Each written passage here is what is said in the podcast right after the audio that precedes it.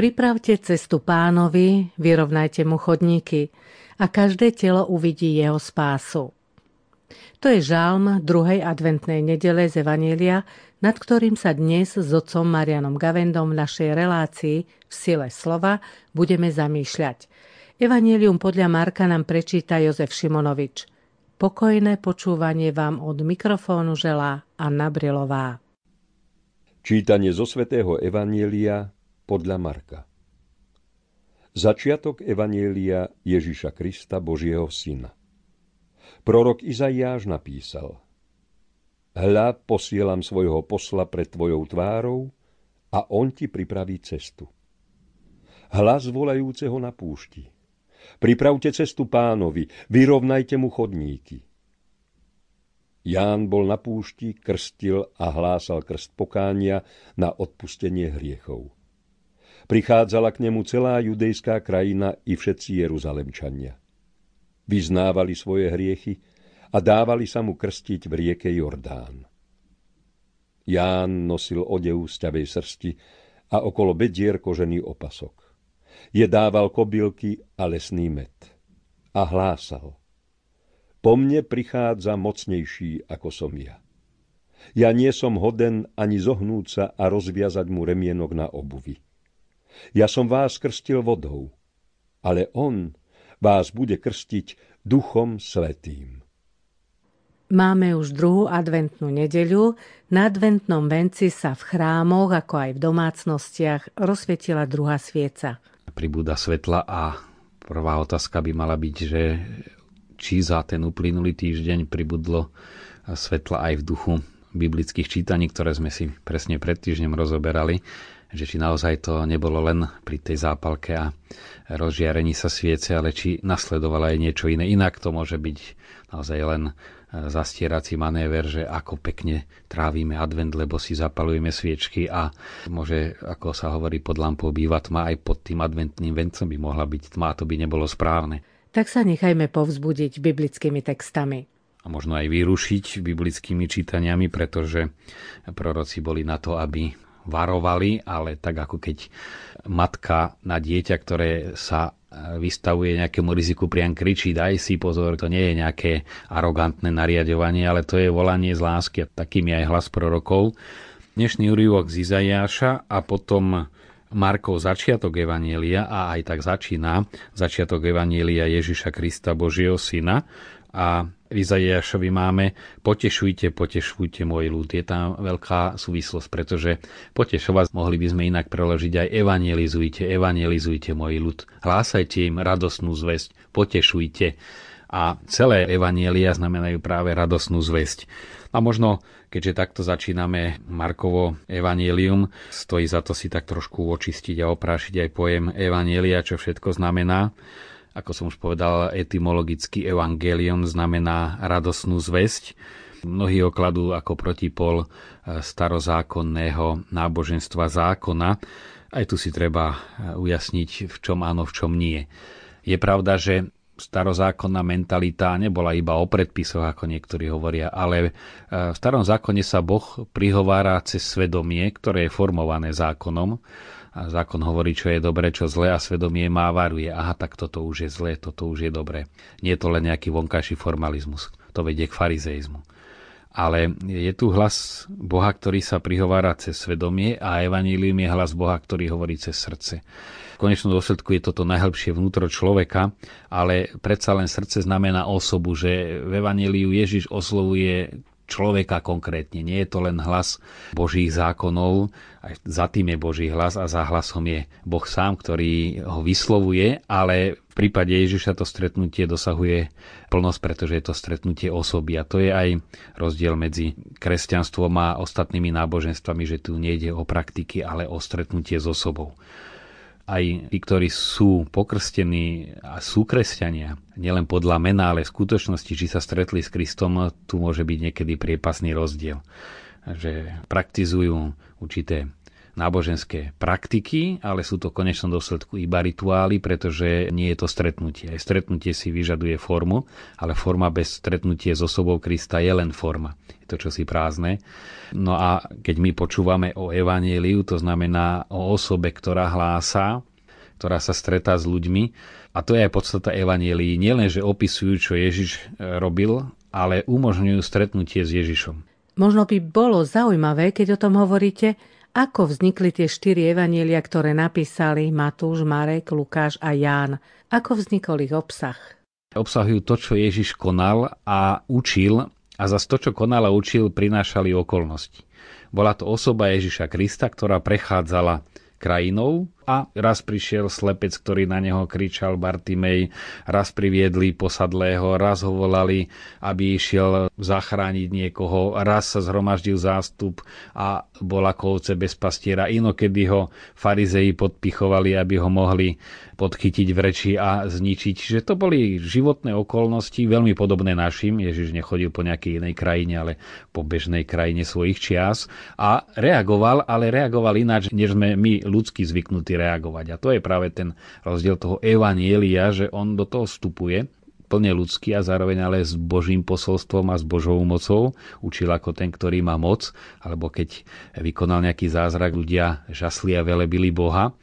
No a toto je podstata evanjelií, už tých, ktoré si my čítame na pokračovanie pri každej omši alebo aj v domácnosti, že ten istý Ježiš už cez ten text vstupuje nie do Kafarnauma fyzicky, ale do našej domácnosti a chce reagovať na to, čo tam nachádza.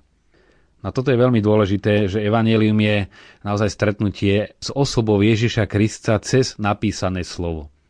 Keď čítanie kníh evanjelií nie je stretnutím, tak sa z nich vytráca to podstatné. No potom svojím obsahom je to radosná zväz, je to zväz, ktorá mení život k dobrému. Základom sú blahoslavenstva a vôbec prinášanie spásy, riešenie problémov, dávanie zmyslu. Keď je na kresťanoch veľa smútku, tak tam niečo nie je v poriadku a obyčajne tam, kde sa ľudia snažia žiť ozaj podľa evanjelia v tomto duchu, ako sme hovorili, tak tam prichádza radosť. To bolo vidieť cez tie 70. 80.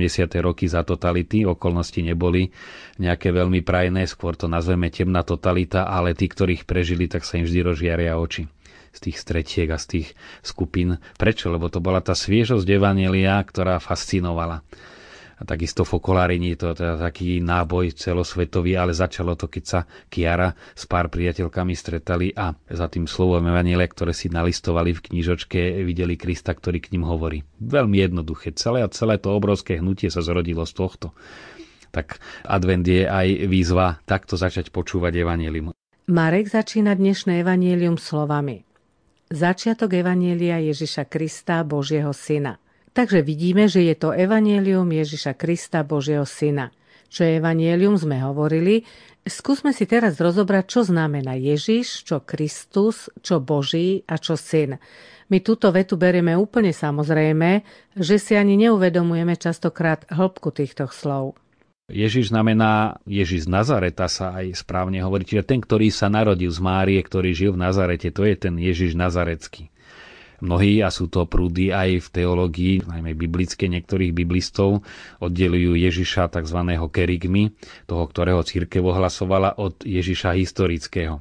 Súčasný pápež preto napísal už druhý zväzok obšírny Ježiš z Nazareta, kde chce dokázať, že tento Ježiš z Nazareta, jeden z nás, je zároveň Boží syn. A preto aj Marek nenáhodou Ježiša Krista, Božieho syna, to ide spolu. Keď to oddelíme, naozaj sledujeme Ježiša historického, ako by už bol v minulosti, a potom toho, ktorého si vytvorila kerygma, teda vysnívali a projektovali apoštoli a ďalší veriaci. Na to je pravá modloslužba. Ale skutočnosť je to, čo hovorí Marek a veľmi presne vie, čo hovorí, a možno ako by žil už v našom 21. storočí, je to Ježiš Kristus, Boží syn. Všeobecne sa hovorí, že človek má bližšie k modloslužbe než k ateizmu. A to je veľmi dôležité si uvedomiť, že modloslužba, to je práve vytváranie si Boha vo svojich predstavách. Náboženstvo znamená vytvárať si jednak predstavy, ale hlavne sám seba, svoje konanie podľa Boha, byť nábožný. No ale možno by bolo parafrazujúc dobre povedať, že sme náľudskí, čiže Boha si vytvárame podľa toho, ako nám vyhovuje, ako si ho my predstavujeme. A dokonca s obrovskou aroganciou, že čo nám nesedí do tejto predstavy, a stretám sa s tým nie medzi ateistami, ale medzi veriacimi, tak to odmietame veľmi arogantne. To teda nie. To už si vymyslela cirkev a to my si nenecháme. A odmietajú podstatné črty Ježiša Krista a jeho poslania. No tu je paradoxné, že práve to modlárske, ktoré sa vnáša do kresťanstva, lebo to riziko tu je. Človek tej modloslužbe má blízko a treba ju neustále očisťovať. A očisťovanie prebieha dvomi spôsobmi. Jednak naozaj to neustále navracanie sa k jadru, teda k stretnutiu s Ježišom Kristom, alebo formou ateizmu. Ateizmus je vlastne boj proti modloslužbe. A Boh ho dopúšťa práve preto, že ateista nemôže popierať Boha, lebo on v Boha ani neverí. Ateista je ten, ktorý Boha odmieta. Ale prenasleduje často práve modloslužbou spotvorené prejavy Boha. A tým fakticky očistuje toho Boha samotného, lebo na Boha ateista nemôže siahnuť. To sa mýka možnosti a dokonca aj kresťana, ale môže ateista odstraňovať práve tie nánosy modloslužby. A všimnime si, ateisti neraz robia túto službu. Oni sa nemiešajú do teológie, ale oni vyčítajú chyby kresťanov a vyčítajú ich ako chyby. A tie chyby sú chybami. Že nechcú vidieť aj to dobré, to je druhá stránka mince, ale ateista slúži na vyčistenie cirkvi. A Boh ho dopúšťa, ale zároveň je dôležité nielen očisťovať od toho, čo tu sa tým sklonom k modloslužbe nalepilo na kresťanstvo, ale vracať sa aj k jeho základu, teda k stretnutiu s Ježišom Kristom, a to už ateista nemôže spraviť. Čiže to nie je alternatíva, ale Boh si slúži aj ateizmom ako prostriedkom navrátiť ľudí k pravému náboženstvu, teda vnímať Boha ako Boha a seba ako človeka, ktorý keď chce byť človekom, sa zbostviť, musí sa na Boha pozerať. Svätý Atanás to hovorí veľmi jednoduchým obrazom. Keď obraz niekoho veľmi zapadne prachom a naruší zub času, najlepšie ako ho znova obnoviť je pozrieť sa na toho, kto je na tom obraze namalovaný. A tam to vidíme, ako to bolo pôvodné. Treba portrét niekoho, tak sa pozriem na toho človeka, keď môžem, a vidím, aké to má byť. No a on hovorí, takto je to aj s človekom, že obraz človeka je veľmi znetvorený, až nánosom všeličoho zakrytý, a originál môžeme vidieť, keď sa pozrieme na Boha. Originál človeka vidíme pri pohľade na Boha. To je veľmi krásna myšlienka. Hovorí o tomto istom. Ďalší prívlastok je Kristus. My to tak už si spájame, ale tak ako osobu Jána, syna Zachariáša a Alžbety, nazývame Jánom Krstiteľom a píšeme aj K veľké. Krstiteľ, hoci to znamená činnosť, ako by mohol byť Ján rolník. Ale on mal poslanie krstiteľa, ale bol s ním tak osobne stotožnený, že sa to stalo súčasť jeho mena.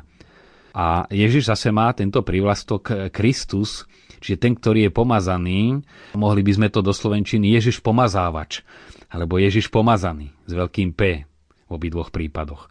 Slovanské jazyky to veľmi krásne spájajú, pretože krstiť a kristiť, krest to znamená nechať sa pretvárať v Krista, má spoločný kmeň, spoločné jadro, teda vychádza z Krista. A to znamená naozaj nechať sa pomazať Kristom a nechať sa stvárňovať v Krista. A to je poslanie Ježiša z Nazareta byť Kristom. No a robí to a plní to ako Boží syn.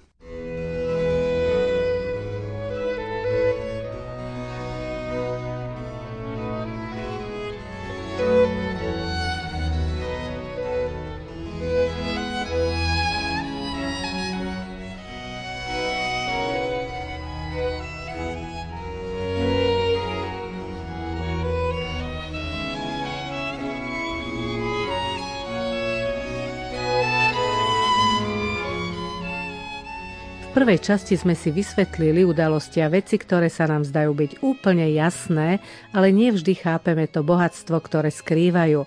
Poďme teraz opäť k textom dnešnej nedele. Píše sa v nich: Prorok Izaiáš napísal: Hľa, posielam svojho posla pred tvojou tvárou a on ti pripraví cestu. Je to jasná narážka na Jána Krstiteľa a ten posol je nazvaný hlas. Hlas volajúceho na púšti: pripravte cestu pánovi. Čiže je to osoba a je to hlas. Ján A to, čo hovorí, to nehovorí len svoje slova, ale jednak cituje Izaiáša a Izaiáš zase prorocké slovo prichádza od Boha. To slovo Božie osloví toho proroka a cez neho hovorí Boh. A takto vlastne tá reťaz Božieho vstupovania do dejín cez prorokov a cez Jána prichádza až po Ježiša Krista. No a je to hlas, sa tu spája proroctvo Malachiáša, ten, ktorý oznamuje vyslobodenie z vyhnanstva, čiže ten prekursor, ten, ktorý uteká pred kráľom a teda ohlasuje, ako to bolo vtedy zvykom, alebo pred nejakým vyslancom rímskeho cisára, ten bežec, ktorý ide popredu, tak aj Ján ale neoznamuje nejaké nariadenie, alebo proste, že prichádza kráľ, ale že prichádza vyslobodenie. A to vyslobodenie opäť je v osobe Ježiša Krista. Aké má byť to oslobodenie? Aké má byť to oslobodenie, hovorí ďalej Izaiáš, Izaiášove obrazy spravodlivosti, lásky, pokoja. Nám to veľmi pripomína heslo, ktoré sa opakovalo od francúzskej revolúcie, bratstvo, rovnosť, sloboda. Ale keďže v duchu tohoto hesla sa malo odstrániť Božie otcovstvo, teda bratstvo, rovnosť, sloboda ako maximálna hodnota, to bolo čosi zvelebované ako protipol Boha, tak z toho nebolo ani bratstvo, ani rovnosť, ani sloboda. Bola z toho nenávisť, nerovnosť a nesloboda. Bratstvo, rovnosť, sloboda ako ideál ľudský, aj ľudského spolužitia je vtedy len možné, keď zároveň je tu aj uznanie Božieho otcovstva. Bez otcovstva nie je bratstvo a bez oslobodenia od hriechu nie je sloboda. A bez dôstojnosti Božích detí nie je ani rovnosť, lebo prirodzene my nie sme rovní. Ani vedomosťami, ani možnosťami, ani schopnosťami. Tá základná rovnosť tej hlbokej dôstojnosti človeka spočíva len v Bohu. Že Boh je môj stvoriteľ, Kristus je môj vykupiteľ a či som miliardár alebo dostávam necelých 400 eur dôchodok, to najbohatšie na mne nezávisí od príjmu, ale je vo mne samom. Naozaj bez Božieho otcovstva nie je ani bratstvo, ani rovnosť, ani sloboda, ale pravý opak. No a nemusíme ísť do francúzskej revolúcie, kde vidíme, ako to už po pár rokoch dopadlo. Nenávisťová gilotínou, ktorá fungovala a odtínala tie hlavy, ktoré vytrčali z radu. Chceli byť slobodné a slobodne sa prejaviť. To máme isté aj v dnešnej dobe. Keď sa odmieta Božie otcovstvo, vidíme, že nie je tu ani bratstva medzi ľuďmi. Ja to vnímam, akokoľvek sa menia vlády a tie jednotlivé vlády na Slovensku, keď si zoberieme, boli v istom mysle veľmi odlišné a v podstate sa tu nič nemenilo, pretože naozaj tým, že stále ten Boh je vytláčaný, najzákladnejšie problémy žiaden vládny program nevyrieši a my vidíme, že nevyriešil.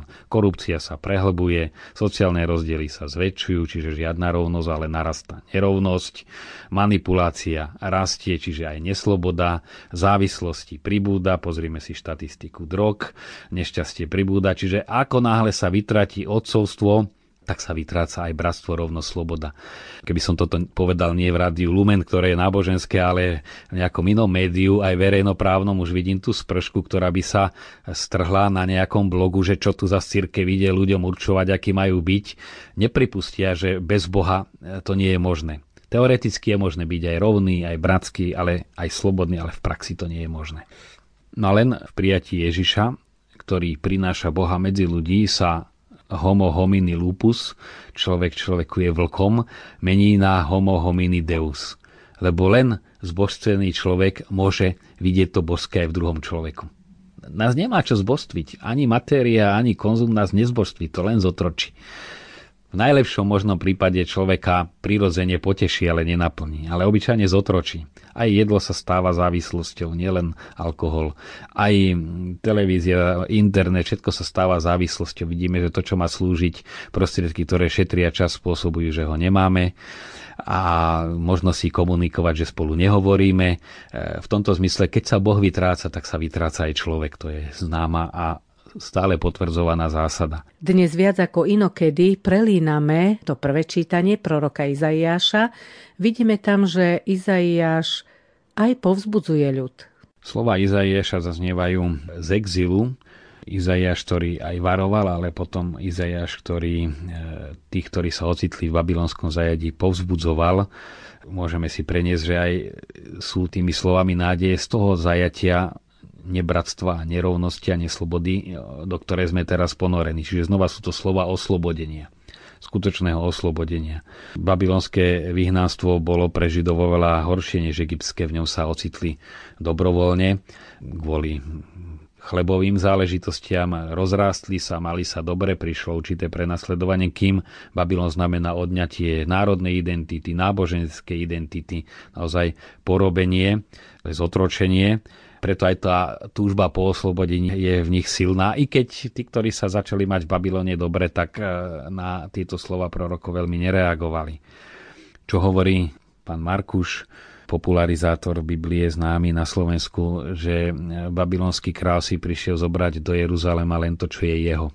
Že najskôr sa Jeruzalem stal Babylonom, teda vnútorne sa zocvetáčil, a potom prišiel Babylon, aby si zobral svoje. A keď sa Izrael v Babylone stal znova Izraelom, tak sa mohol vrátiť domov.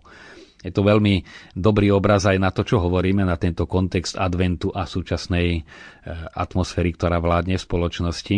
Babylon si berie aj z cirkvi len to svoje, ale práve už narážanie na dôsledky tohoto chorého spôsobu života je príležitosťou, ako pre Židov v Babylone, stať sa znova Izraelom, teda tí, ktorí sú zasvetení Bohu, aby sme sa mohli vrátiť naspäť, aby tu prišla obnova.